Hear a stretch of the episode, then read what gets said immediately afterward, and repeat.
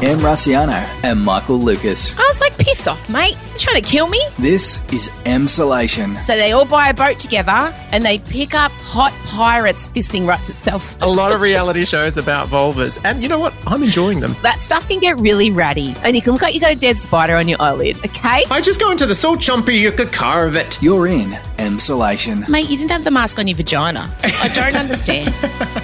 Hello, welcome to this very special edition of Emsolation to celebrate 50 episodes. Our 51st episode is a compilation of the top 10 moments as deemed by you, the Emsolator and Emsolovers. And look, my goodness, when you look through the list, what a journey we've been on since lockdown commenced. Our first episode was on April the 6th, entitled A Warm Hug. And since then, Michael and I have consistently brought you inconsistency. but I know that we uh, we've helped a lot of you along the way, and um, I'm glad for that. I really am. It's also helped me immensely to have this kind of bookmark, to have this date to set each week. Um, which has been great. But let's get into it because it is a friggin' long podcast. So, coming in at number 10 uh, was a show that captured mine and Michael's imagination. It was a delicious new reality TV experiment where some horny singles were sent to an island and told not to touch each other. I want to get straight to my current obsession. Um, it's a show that has consumed me. It's on Netflix and it's called Too Hot to Handle. And basically, to all the Emsolation listeners, if you haven't heard of it, it's 14 horny commitment phobe singles, one island, a no sex rule, and a creepy air diffuser called Lana monitoring their every move. Important to say they don't know that it's a no, No. sex rule until they No. get there. In fact, they think quite the opposite. They think it's Correct. basically the orgy show. They arrive, all of them, thinking, I'm just going to be here and just sex it up every day of summer until I leave with every STI on the book. Um, but it turns out they only have 12 hours of romping and then no, no sexual touching, no heavy petting, no sexing, no kissing. They have to learn how to connect on a deep level, guys. This is real. All right. And if they break the rules, they lose prize money $3,000 a pash and Yeah. more for, you know, other indiscretions. 20 grand for bonking, uh, 13 grand for HJs. Like I, the, the, it really got quite interesting what people were getting fined and the prize money just kept getting less and less. Um, so Easily the trashiest thing Em has ever, and this is really saying something. I wish I could minute. make you feel the full weight No. what I say. I won't What's have trashier? this. It starts as trash, but then by the second last episode, which we'll get to, I actually felt like I made my daughters watch the second last episode. And this is Okay. But stay with me. Right. So, first of all, I want to talk about some of my faves. And my very favorite person ended up, she was the first person to arrive. Her name's Chloe, and she's an, a sex party girl. Hi, I'm Chloe. I'm 20 years old. I'm quite ditzy as well, so you've just got to be really patient with me because I'm not the brightest spark um, in the book. Absolute gold. Also, She- I think quite genius, if I'm honest. I really do. Correct. And I think she's underselling herself. I think she's quite a bright spark. And um, she had, I had a real journey with Chloe, but we'll get to that. Now, the next person who appears, Michael, was also someone that I enjoyed watching. His name is Sharron. What I'm most proud of is my penis. I have this picture and it's measured next to an air freshener can. I love that he went for air freshener. So many items could have been used, but no, air, freshener. Like, he had to walk around his house and he had to stage the photo. And God knows he had to set a self timer. That is, do you know how hard it is to take a cock shot on your own? Jesus. I once knew someone who was given a cock shot and it was measured next to a pack of Panadol. I mean, that is really saying something. Also, not as impressive. Anyway, Oh my God. Really?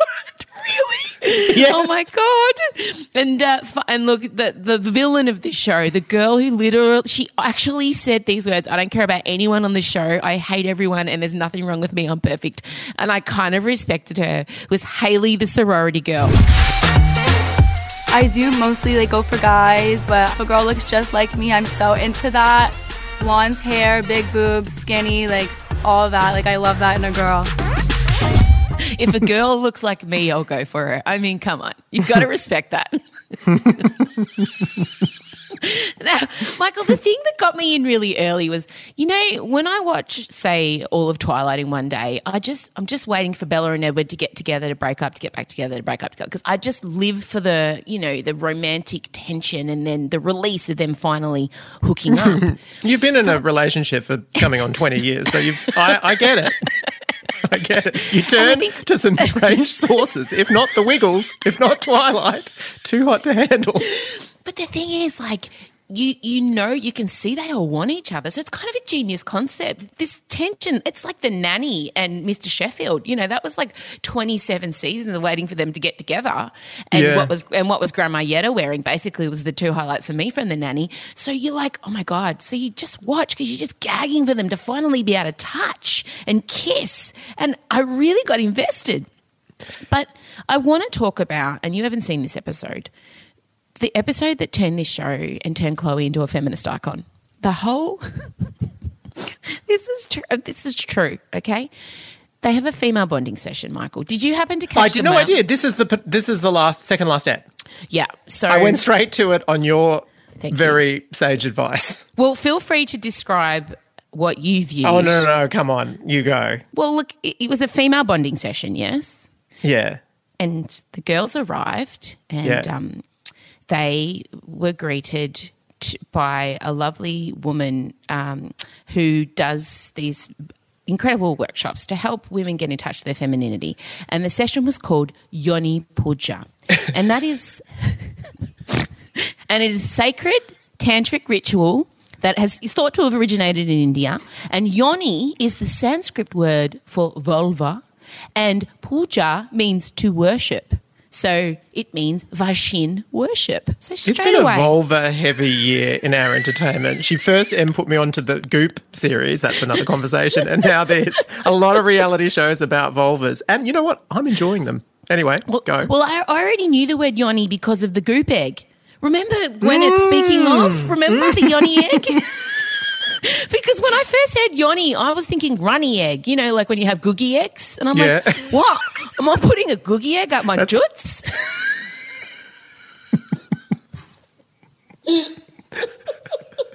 and if Gwyneth said so, we would be doing it. I mean, not me personally, obviously.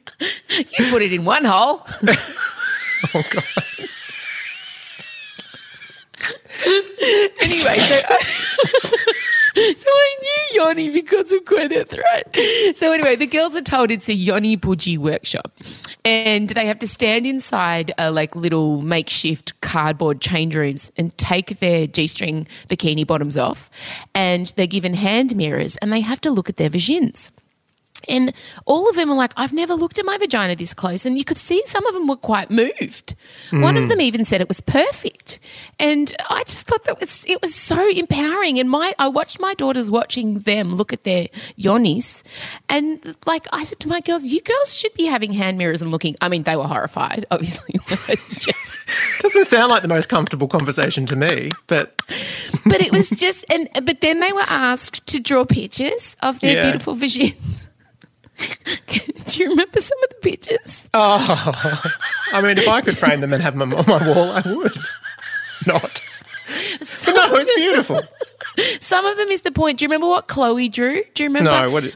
Well, Chloe decided that Chloe is the feminist hero, my favorite one, who says she's not the brightest spark in the book, but she is. She actually realized that she has been allowing, she's been treating her yoni like trash, basically. Yeah. And she's been allowing too many people access to the yoni. So she drew a butterfly with a condom around it. She really went on a journey. I was moved to tears. I'm joking, but the fact is, you're probably you probably were moved to tears. I'm joking. She she thought that she felt the way to show that she wanted to protect her yoni was to have a stunning butterfly and around the edge a large condom as the metaphor of protection. And I want to believe that she's been using condoms up to this point, but maybe not. I don't know. But I just I feel like I loved it because it was it gave the girls an opportunity to kind of separate themselves from how other people saw their vision, you know, and that's really cool, don't you think? I mean, yeah. I'm going on a journey with it. It was inspiring. Yeah, look, I'm not going to go all the way to say inspiring. I'll say it surprised me, given how it began, that there was a twist on expectations and they did go on a little bit more of a journey. But I mean, at the end of the day, what? Uh, well, I, I look, I mean, it was still all essentially all about who's going to bag who, let's face it. And I, I mean, you can enjoy it on that level. I mean, How I still couldn't you. stop thinking about. Can you imagine us at an equivalent age going on to that island? I mean, you think there's a universe where you could be rewarded with hundred thousand dollars for not having sex? I would have been making bank. Oh my god! I would have I nailed that. I would I would have been the impenetrable force. Like we I reckon it would have been good if they had someone akin to me come in as a sort of a disruptor to change up the game. If I just wander in going, hello, I'm Michael, I'm from the suburbs, I can't play sport, and would anyone like to watch Aladdin on VHS? And they'd just be like, whoa, we're getting, we're getting the money here. But also for me, it was the way that they could just, for, as a woman watching frolic in tiny pieces of lycra with nothing jiggling or moving, and No, all the light was flattering. No one popped a flap. No one had a nip slip. And even if they did, they didn't even care. They'd carry on the conversation. A nut could pop. No one batted an eyelid. Like it was just for me, it was like viewing another species on another planet. It, it really was. It really was. And there was also Australian representation. Oh, you're obsessed with Harry, Uh, aren't well, you? I'm, obs- I'm, obs- I'm obsessed with him because he's this dude from Queensland. Although weirdly, he's sort of got a bit of a British geezer accent. I don't know what his story is, Yeah. but he basically gets together with this.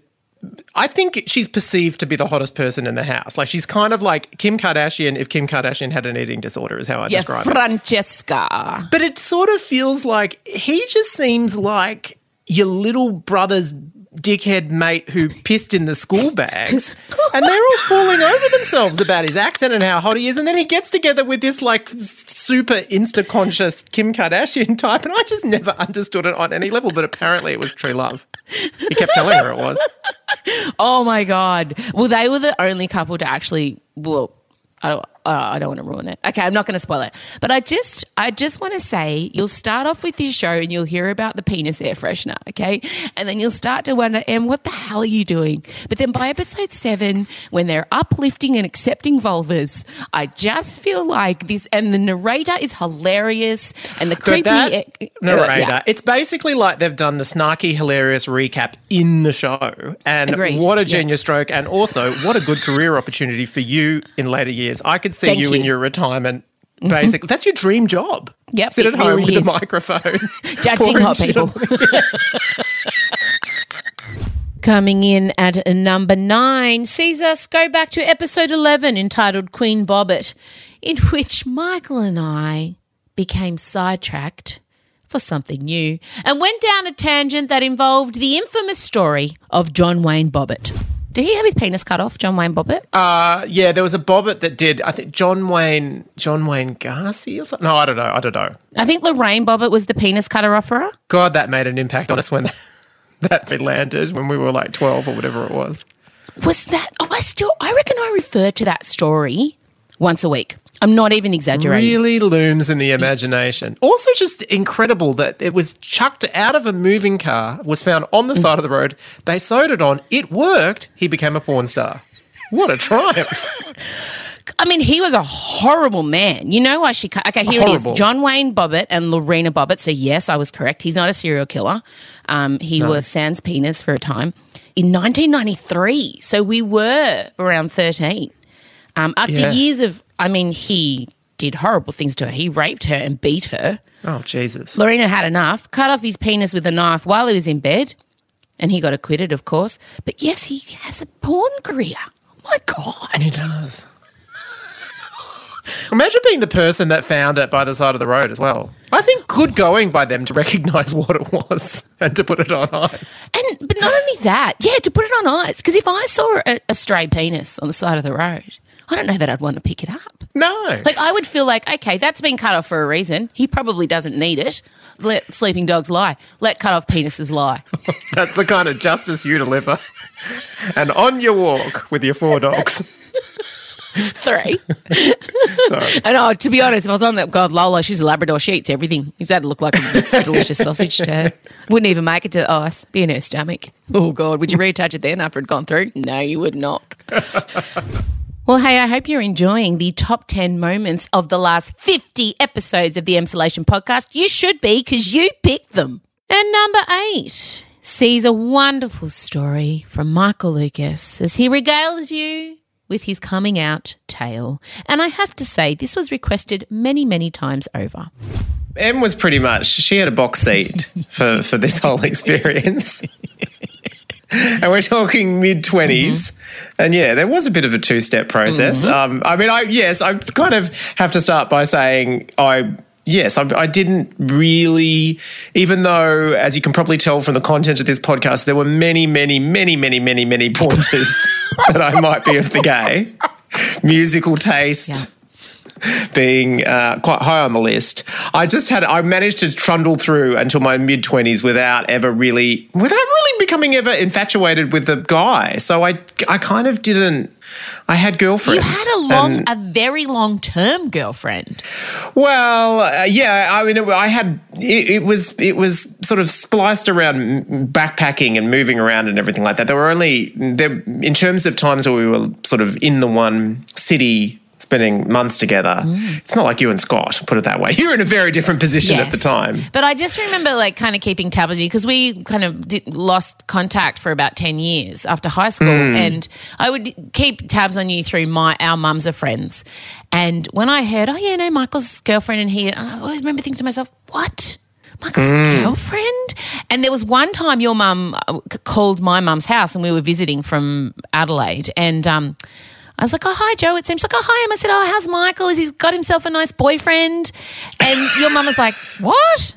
No. Michael's got a girlfriend. And I was like, oh, yes, of course he does. It was so confusing to me that you were a heterosexual. It just didn't work. So we were 27. I was 27. We were, I was in, in the throes of terrible postnatal depression, living in Perth and doing breakfast radio. And I got a, um, a knock on my door and opened the door up. And lo and behold, one Michael Lucas was standing there, who I literally had not laid eyes on since 1995. Yeah. It was like the bit in beaches when they meet in New York. After, like, they've had their little Atlantic City childhood thing, and now, Yeah. boom, here we are, adults. Yeah. And one of us is depressed. and One the other one's very confused. So we sit down and, um, you know, we start talking, and you'd had a crush on a guy you were working with in Sydney uh, from Bazmark, and you were very confused about those feelings. And I remember sitting there.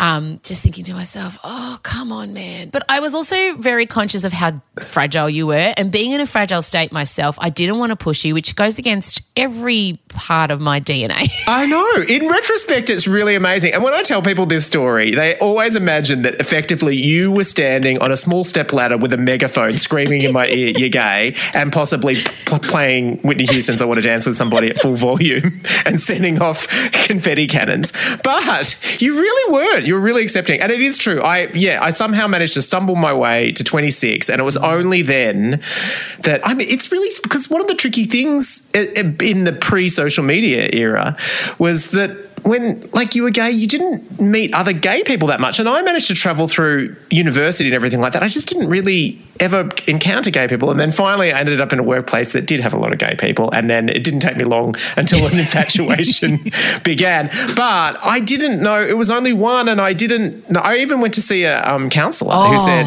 it might Oh, just talk about the counselor. might just be Oh for one person.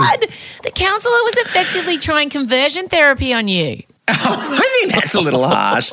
I just sort of, she was asking me, you know, she was asking me, you've had girlfriends up until now. What were those relationships like? And, uh, but in retrospect, what she was saying was quite progressive. She was saying, you know, sexuality is fluid and you could, you, you might be a straight person that has fallen in love with a man. You could be bisexual, but you could be, but, but, you know, she definitely didn't.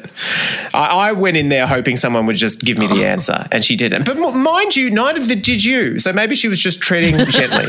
but ultimately, I decided I needed to. I, I so I decided to do a big backpacking travel overseas to just sort of see if I could. I don't know, sort myself. I don't. I, honestly, I think it was probably that I imagined. You know what? I'm going to go to Spain, and I'm just going to. I'm going to walk into a gay club, and it probably all happen. Like, and then of course, I mean, that is not No. what happens when you travel. I was lonely. It was torrential rain in Spain, in particular, and in the end, I just missed everyone back home, including my my the girlfriend that I uh, had had not been together with for a couple of years, and I just found myself thinking, I, I miss her so much, and. I'm lonely and I'm not particularly craving to be with men. So why would I? Why? I mean, why am I questioning this? Back in this? the closet he went. Back in the closet. yeah, and Em was accepting. You yeah, accepted it. I I did. Like you called me. I think you were in England. Were you in the UK? And you called Mm-hmm. me and you said, "Oh, um, this person's here." And was she there? Did she come visit you? No, no, no, no, no, no. We'd been in You'd contact. been in contact, that's right. And, You think- Yeah. and yeah. I was gonna. I decided to come back to That's Melbourne. right. so That's that right. And we- then yeah, and then I Yeah. got the other phone call. Um, and you said, "Yeah, I'm. We're going to try again. I've really missed her." And I was like, going, "Yeah." And I, I remember just thinking, "Just go gently with him. He needs you to be gentle." Um, and so you did. You came back, and then you and her kind of rekindled. And then, Yeah. not long after, I got another phone call. no, really quickly. I came back and and um and and yes, and then was insomniac pretty much instantly, and then and then you know I'm compulsively honest, so of course I would just blurted out everything that was going on in my mind, and um and then yes, and so that was that was pretty much the end of it. So that was the out in Out in out. No. But- yeah, out in out. Although not really out. I mean, it was just out to a small. My little workplace infatuation was not was not conveyed to the wider No, world. that no, much. not at all. And it, and it, and you did lock down with Adrian very quickly. Oh well, I know. Well, then I committed to, um, you know, I'm just going to put myself out there and start dating. I'm going to make a concerted effort to just date guys from now on. And then some would say, fortunately, and I say, I mean, obviously, incredibly fortunately, but but um, but we we did meet very soon afterwards at the premiere of the movie Australia, of all things. Which you both worked on. Yeah, yeah, totally. Uh, but we didn't. We hadn't met each other during the making of it. We were at different ends of the process. Anyway, um, I was I was very very lucky. I basically it was about the third person that I was was dating it, was all of a sudden the person I ended up marrying. You've been with I know. You've been with more women than men as a gay man. it's true. it is true. And number seven, look, where would an emsolation recap be without some jizz talk? Jizz talk, jizz talk. Oh, what you gonna do? Oh, what you gonna do when the jizz comes for you? Oh, sorry, I probably could have done better. Uh, this was a moment in time where I discovered that Gaga's song was not about a light shower falling upon my person. The song, in fact, means something uh, much more sexual. Speaking of sperm, Lady Gaga has released a new song. And last episode, you guys know we spoke about how Michael and I learned that Watermelon Sugar High from Harry Styles was, a, in fact, about pleasuring women orally uh, on their bit, on their Lady Gaga. It's about sex. I think you've made the point, sex. Em. You've made you've described what the song's about. Yes, continue. Mouth sex. My brain just clenched. Oh my God. I'm, I'm trying not to say that the C word, the cunnilingus. Ew. Oh yeah. It's so gross. Imagine if a guy came into the room and he said to you, cunnilingus. You'd like, get out. Get out right now. Go on the bachelor. That's the only way you're going to have a baby. Do you think fellatio sounds better? It does, doesn't it? It does sound a little bit better. But it's female fellatio. I don't think it's called fellatio. no, just fellatio in general as a word compared to kind of lingus. Fellatio. It sounds like it sounds like a name that you would give your daughter. This is my daughter. I'm really glad you didn't, by the way. Felicia. Um, Felicia. I didn't. I really, I really thought Lady Gaga's new song's total bop. Rain on me. Have a listen.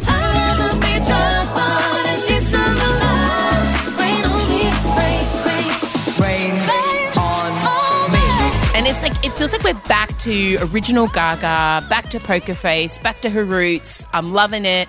I'm not so keen about the Ariana Grande inclusion. I feel like she's a great solo artist, doesn't contribute much in duets. I concur. But um, Yeah. did, when you listen to this Bob, did it at all occur to you that there might be a bit of a double entendre in a song called Rain on Me? I just assumed it was rain from clouds. Okay, I just assumed she wants to cleanse her soul.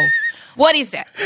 You're laughing Did you me. hear about the filter? Did you hear about the filter that Gaga Oh, and Ariana they released a Rain on Me filter, and what it does is on your face it puts sort of drops of water, white water, running down your face. No. It truly go online, check it out. And so all No. of these teenagers have got shots of them, and unfortunately, it does look like there has been some sort of I'm just ejaculation on their face. That's the only way to put it. That's the only way to put it. So I'm pretty sure I'm pretty sure Gaga knew what she was doing when she put out this filter, and everyone in the world could see it, but not Em Rusciano. So interesting. I cannot believe she's asking for that to rain down on her. Who would want that? No one. Oh my goodness. Oh, Can I God, just ask, Em? For you, when Madonna gets down on her knees in like a prayer, what is she doing? Praying. Praying to Black Jesus. Oh, no. She wants Don't to take him like- there in the midnight hour. She can feel his power when he's I just thought she. No! No. And you know what? I mean, obviously that's a double entendre. She wants it to be read as though it could be praying. But I actually read an interview with with the uh, Patrick Leonard who wrote that song with her. Said that the day that she came with all of the lyrics that she'd written for it, he begged her not to be as literal as to say down on his knees because he's like everyone's going to know that this song is about giving head. And and uh, but no, not you, not you. In the midnight hour, I can feel your power. I just thought it was like the power of prayer, faith. Oh well, it can God. be, but it can also be something else. Oh, Yeah, and his Lord moans when he's going, "Oh, Madonna," it's like an angel sighing. anyway, listen to it again. Well, Listen to "Rain on Me" again, and go and look at online and find all the No, people that not. have put on the filter. jizz on my face. The jizz on my face filter. Oh, jeez.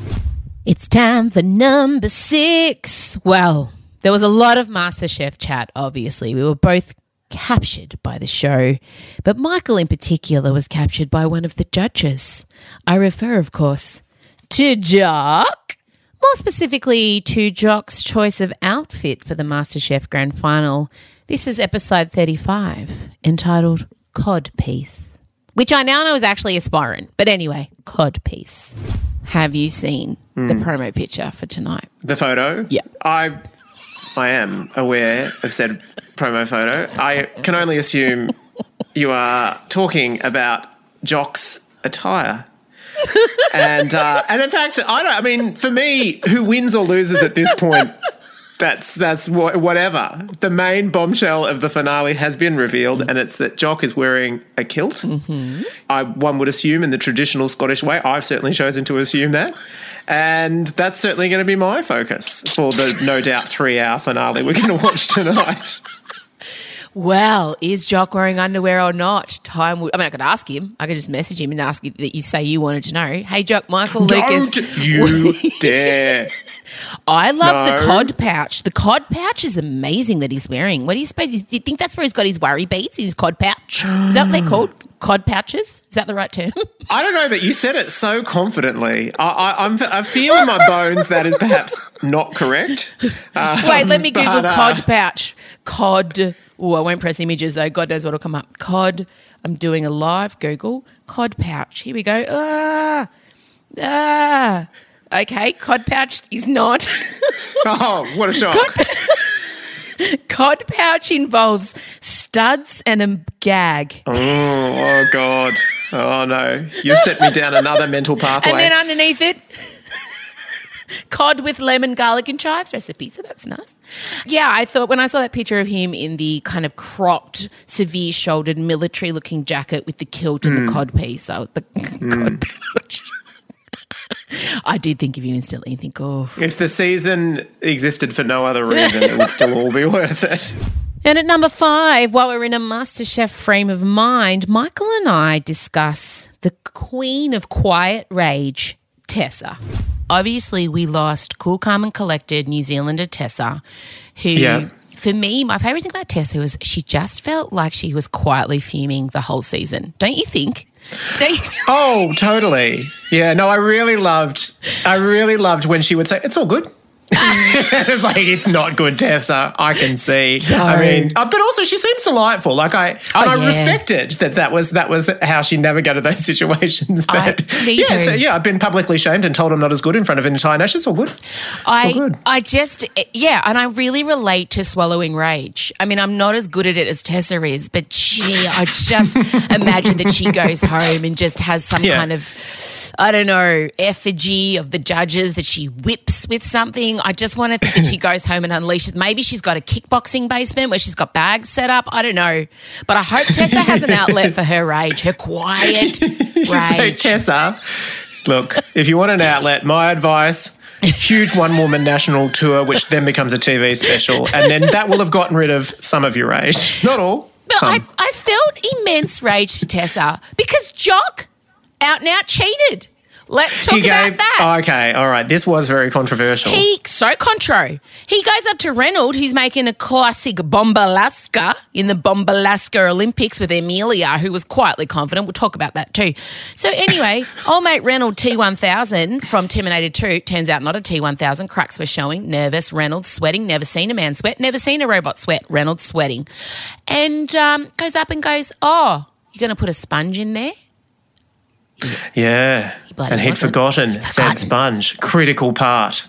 He would have gone down, absolutely down. Oh, hang on, he did go down anyway. He did go in the elimination anyway. Yeah, but, But still, yes. he should have gone harder down.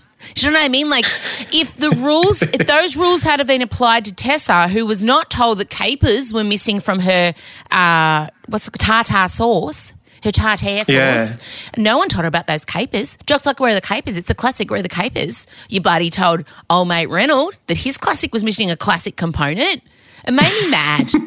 I mean, oh, it's hashtag Capersgate. it is Capersgate. Fair's fair. You know what? And I don't like ca- ta- capers in my tartar sauce. I don't even like tartar sauce. Anyway. You're really Team Tessa. I hadn't realised that you were so on board with her. I liked, well, to you, the quiet rage got me across the line every time I'd watch Mm. her and I'd kind of write her off, and then she just, just with steely determination, make her way through. But I also loved how super confident Emelia was with going up against Reynolds. With anything she loves a classic dish. She, and she kept saying, you know, I stick to the rules. I love the classics. You know, I, you don't have to be inventive. She kept using words like these little secret sledges at Reynolds about how, you know, he's self taught and he just reinvents the rules. And she's like, you can't. You can't reinvent a classic. oh, we're getting to the pointy end of the competition. Just channeling my best Osher Gunsberg, knee Andrew G of Australian Idol. That's right. Number four. We're getting there. Number four uh, was something that did get nominated many, many times over. It was the episode in which I showed my somewhat disturbing obsession with the love lives of the Wiggles. episode four, Rona the Musical, starring my daughter Marcella also. Enjoy. Chella and I has had a front row seat to my obsession with the love lives of the Wiggles. Yes, you heard that right. Okay. I, look, I'm just gathering the fact that for some reason I would have thought that Chella grew up with the Wiggles and she put you onto it, but no, you're introducing her to the love life of the Wiggles. This is anyway. Well, so it's fascinating. Do you Explain. remember watching the Wiggles? No. No, Chella wasn't really a Wiggles girl. So, and also it's a whole new lineup of Wiggles. It's a new cast. And uh, so this is why, you know, it's they're young and they're mixing. And so Emma is the yellow Wiggle, the first lady Wiggle to ever be. And she joined the Wiggles in 2013. And it was the same time that Lachlan Wiggle, the purple Wiggle, joined. Now, a couple weeks later, they started dating, right? So into Wiggle dating, first of all, should have been a mm. no no. They got married in 2016 and then they announced their split in August 2018. Now, first of all, I'm going to keep this chat and I want to remind my daughter and my best friend to keep this respectful because I'm friends with Lockie the Wiggle. And I'm also friends with Emma the Wiggle. And when I say friends, I mean they've they've both liked my photos on Instagram. Replied to your Instagram story. That's right. And one of them even wrote me a song. Lockie wrote me a song, didn't he? Oh, Yeah, so- that's beautiful. Yeah, and also they're very litigious and want to protect their brand. So we're going to be very respectful. Here we go. oh my god, I've been waiting to about this for so long. Can, first of all, can we please applaud Emma? Can you imagine being in such close proximity to your ex and having to be so relentlessly joyful the entire time, Michael? Can you imagine that? Look, uh, yeah, I, I, it certainly gives you a, a greater appreciation for her performance skills. I mean, And she I is like- a sunny, sunny presence. I know. And like they play the episodes all out of order on ABC Kids. So what I like to do is I like to try and guess how far down the divorce spiral they are. Are they wearing their wedding rings this episode? Has he put on a little bit of weight? Has he lost a bit of weight? Has he had a haircut? How tightly is she gripping the wheel of the big red car? I just want to take a moment to say, firstly, it really, it's only just registered to me that it's nothing to do with Chella as a child loving the Wiggles. It's that Em has, in the time of Corona, such is her desperation for the love lives of celebrities, she's taken the time to study the Wiggles. The Wiggles. Some people, when they've got this free time, I don't know, they're renovating their house. Em's going, she's looking back over which which celebrity love triangles have I missed? Ah, the Wiggles. And Now- that's where you put him as you're watching ABC Kids. I hope is Elio at least there with you? He's not at that age. I hope he's not at that age. I mean, it's you. You're sitting there with a drink, watching with a gin, probably watching ABC Kids, well, thinking who's sleeping with who. Yeah, but it's the. This is Chella, by the way. I know we sound the same, so we might have to differentiate. This is Chella. It's the only show Elio will watch, so we have to Oh, okay. find the entertainment That makes where it we a can. better. Yeah. And Makes Marcella violently has very has very strong opinions on certain songs, don't you? I hate them all except play the bass guitar. Oh, what about um want a leather jacket? No, no. No, no. Because the leather jackets, they said red leather jacket. They're all wearing pink leather jackets. So wrong. It's the details. so anyway, now, okay, so Lockie and Emma apart. Then Lockie announces that what, Marcella? Oh, he's dating um, one of the ballerinas on the show. Dana. That's right. They start posting pictures on Instagram together, and I'm following Dana. She has a gorgeous little son. She's a single mother. She's an amazing ballerina. She fills in on the wiggles. So more into wiggle dating, Michael. Also, I think you need to say she looks a little bit like She's brunette. the other one. Yeah, and same big, big smile with the bright white teeth. Yeah, yeah. She's same And, and of hasn't she at times filled in for her on live? shows? Yes. Emma went and had um, some surgery for her endometriosis and she filled in. Now, this is where this You've gets. so deep. I have gone so deep. this is where this gets amazing, right? Okay, so there's an episode um, in Wiggles World where Lockie has to go and visit the king of Curly. Is it Curly Land? Curly something. Something. Something. And his new girlfriend, Dana, is called the Curly Bird. And he gets a phone call, and it's kind of weird because Lockie's there dancing while his girlfriend's sitting on like a swing dressed up as a bird, and she's like his pet. And he does some dancing. Now, let's have a listen to Lockie after he's finished dancing. The curly bird has given me a message sent by King Sam of Curlytown. Well, before I read it and before I go to help, I better check my luxurious locks are in order after such fruity dancing. That sounds like me of a morning. I love him so much. Fruity dancing.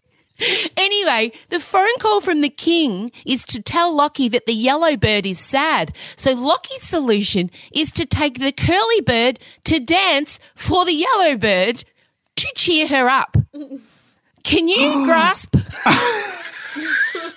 so, so Lockie's taking his new girlfriend to see his ex-wife so that they can dance together so that they feel better. I mean, you couldn't write this in some kind of friggin' soap. it's wild, Michael. Wow. We've recently found out This is Chella. also that Emma is now dating the fairy winged banjo player, Oliver, who is also on the Wiggles. Who Oh also my god. It gets better. Who also plays in a folk rock band, The Unusual Commoners, alongside Anthony the Blue Wiggle, and guess what?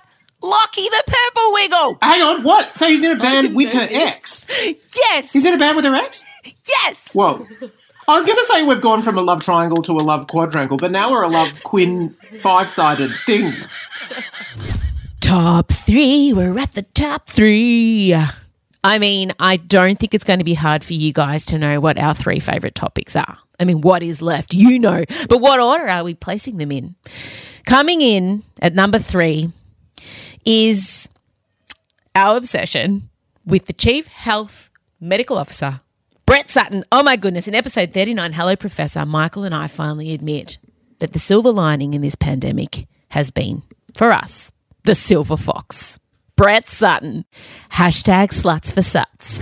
There's obviously fan pages on Yeah. Facebook. Oh, I've just joined one and it's just entitled Brett Sutton is hot, capital letters. I love it. It doesn't beat around the bush. it tells you exactly what you're going to get in this Facebook group. But obviously, I mean, and you texted to me this morning and I 100% agree with you. We now have a complicated relationship with Dan. Uh, whoever So- saw it coming, it was unshakable. It was absolutely unshakable for so long. Uncle Yeah. Dan. Yeah, and poor Dan, we don't know, it's, it's weird with him now. So we've had to shift our thirst mm. to someone who, you know, is is not the face of the political party fronting the fight against COVID. So, and I also, he's kind of like, oh God, I went and did a bunch of research on him. And Oh, me too. What is your reason? What stood out to you? I mean, obviously, we've got the old picture of him when he looked like Michael Oh my God. Oh my God. When he was in Zanzibar. When he was in, yeah, I oh, mean. Oh, that's it. Yeah. 100%. The stints he's taken in Afghanistan and Ethiopia. In all honesty, and I joked about this on Twitter, if I was writing a love interest for Offspring, I would ah. develop a character like Brett Sutton. And no pee. Family tragedy early, lost his father young. Lost his father at nine to a stroke at home, and that's what made him realise he wanted to go into the medical profession. He's worked through pandemics. Oh, He's- yeah. He's worked through famine. He's seen, and he, and you know what else? He loves his job.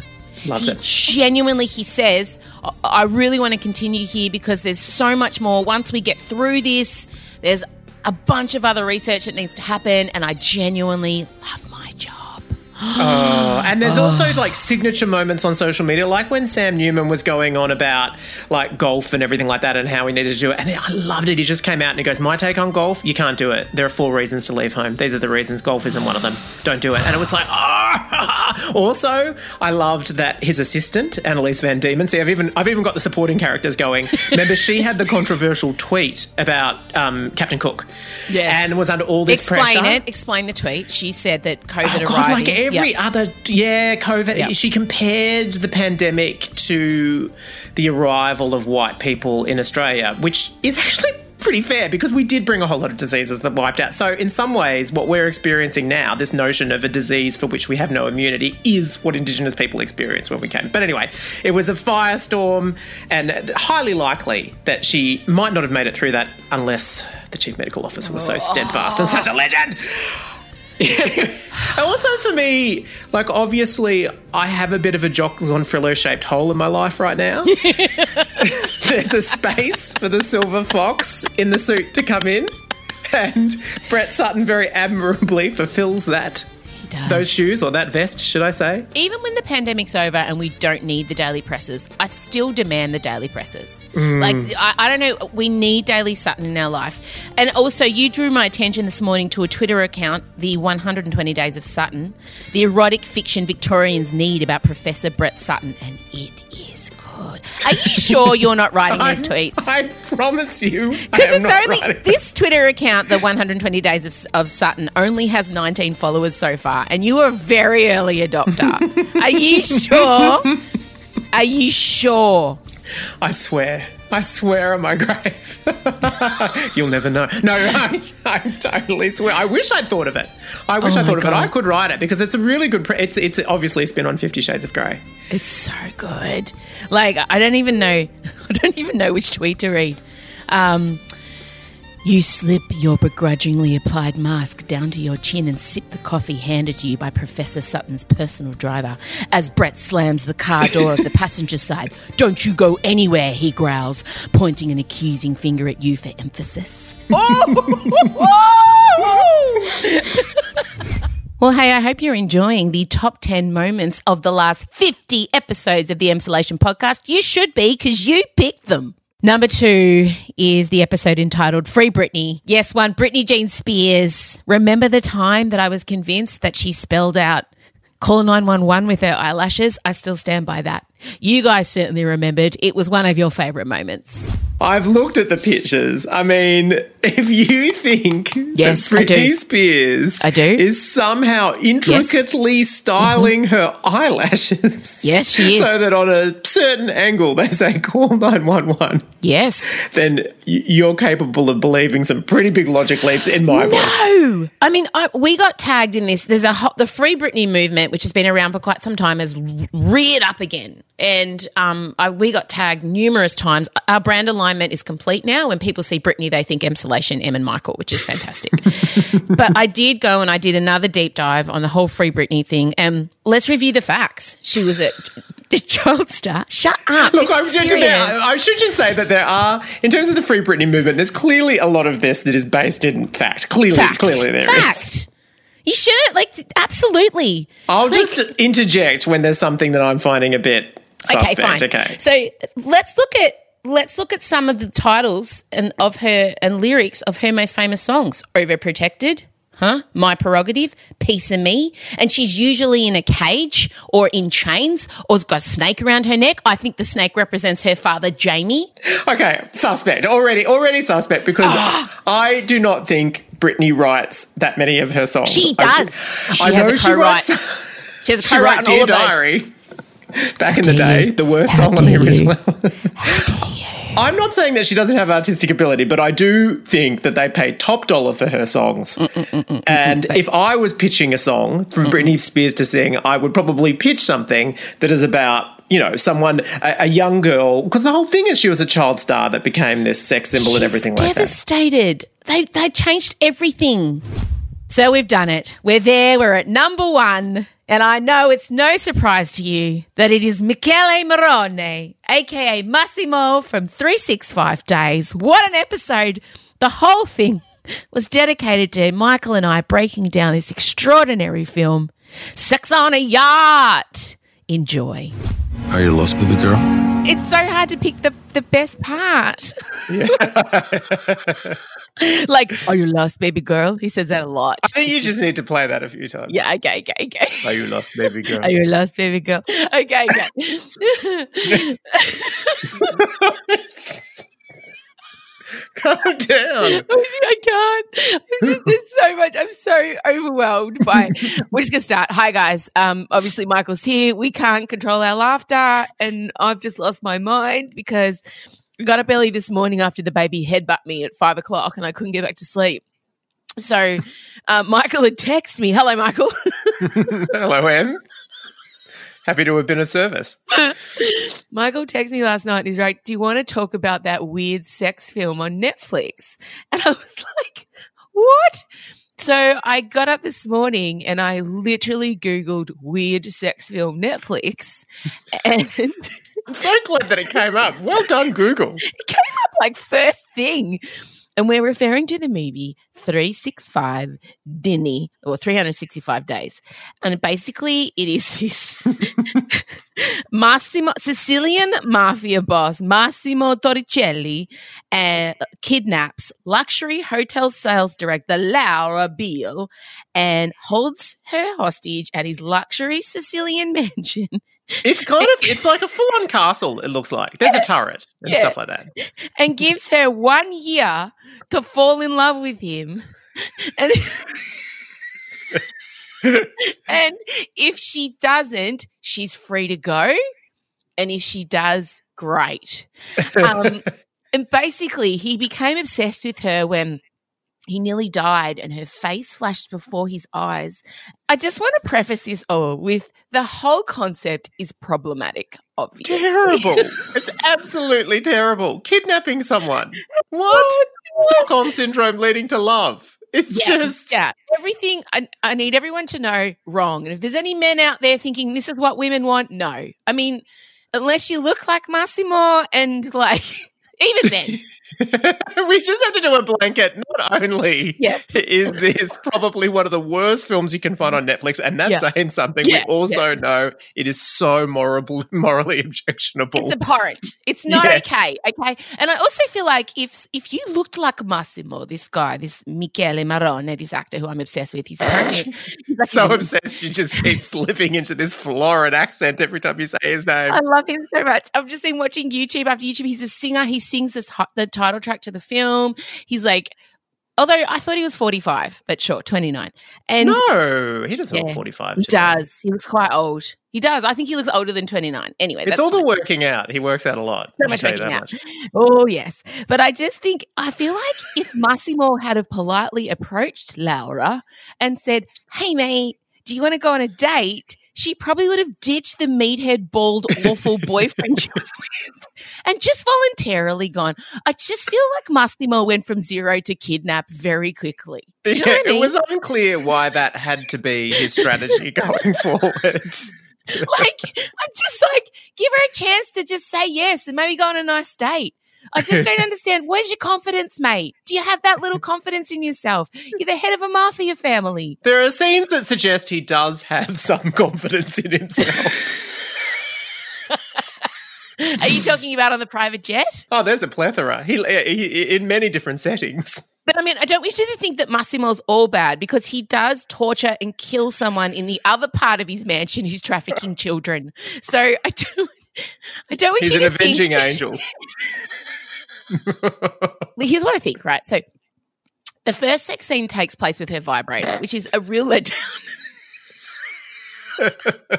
so she gets home from this terrible board meeting where someone actually says to her, You'll need balls to do this job.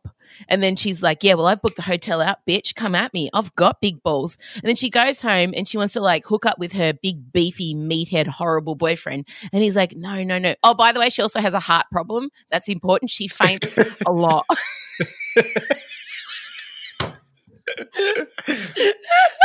The vibrator, no, that's an essential part of the storytelling because it's got to establish that she's not satisfied. She's and they do it vividly. But I, I just feel like anyone who's ever used a vibrator, I'm sure many of our listeners have, that's not how it goes. The way we're not in sexy bras, we're not like writhing on the bed in silk sheets with our beautifully pointed, perfectly shaved legs. Um, Especially not in lockdown. That is not. That is an unrealistic portrayal of woman v vibrator. I just want to put that straight out there. Finally, we go. we- We've gone a min, a one hour and six minutes with no sex except for the vibrator. And finally, the payoff happens. And it involves a yacht, a drone. I mean, it is. You said to me, make sure you watch the boat sex. And That's what it's all about. I must admit, I was doing a little bit of a flipping on the timeline. And do you have a time code, Em, for the boat? Just to help one, out. The- 107, hour um, and seven minutes, we get drone yacht sex. And the drone yacht sex, my God. Well, I think what's what's incredible about it is part of it is drone. So we go the very high angle floating over them having sex on the boat, but then we also get the camera up there and in in the whole action in a way that I would love to see behind the scenes because that cameraman, honestly, practically would have been penetrated himself or herself if he was there. It, it's you really get a hell of a lot of angles, and it is it's just it's it's a very very active limber sex scene, shall we say? Yeah. There's a lot of flipping. Yeah. And then like so much sex, so much angles and and and and moving and, and flexible bending and then different positions and then they're, they're literally like I was thinking things like what about the captain? What about the person driving the yacht?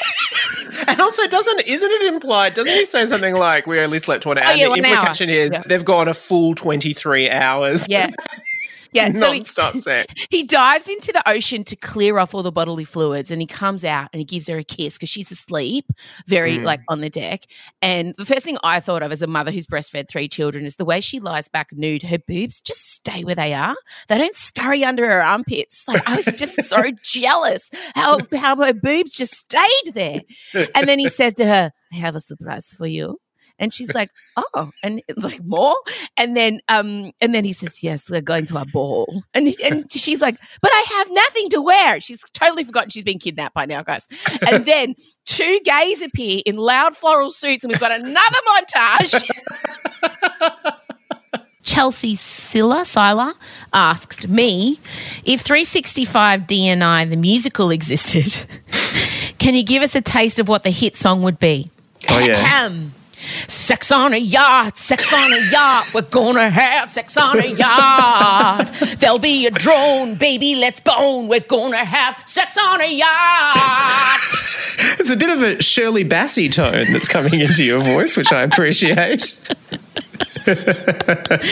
Um, and then there'll be a ballad. Um, Are you lost, baby girl? Mm, I'm totally gonna kidnap you. Don't be sad, baby girl. My Italian castle has the best views. You've got it here to love me. If you don't, I'll let you go. Don't bother trying to flee. I've got henchmen surrounding the chateau. You did manage a rhyme at the end. I mean, you're a veritable Lin Manuel. Well done. Can't I wait for would- that to hit Broadway. 100% watch 365 DNI the musical. Like that, for me, is a no brainer win. Well, that's it. We hope you enjoyed the top 10 moments of the last 50 episodes of Emsolation. Thank you very much for taking part in uh, helping us put it together. What a ride it's been. I'm really hoping, you know, 365 Days, the sequel comes out in the next few weeks. I need something. Do you think they're out there filming? Although I feel like a lot of the stuff involved would be not COVID safe filming. A lot of bodily fluids involved.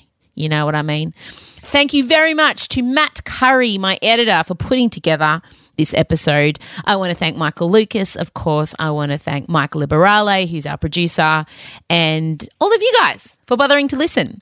Scott will return one day when we're out of lockdown and we don't have nine children at home who need attention.